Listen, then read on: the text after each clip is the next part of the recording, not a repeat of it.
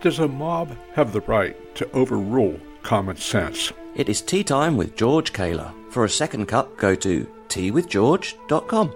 Last week I saw a Roanoke, Virginia school board meeting that was filled with pro trans LGBTQ people who wanted it taught in the Roanoke school system.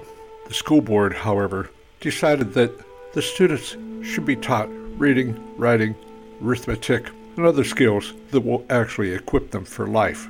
The cry is constantly, We've got to protect our trans students. Aren't they already protected by law? And will any new rules protect them better? Of course not.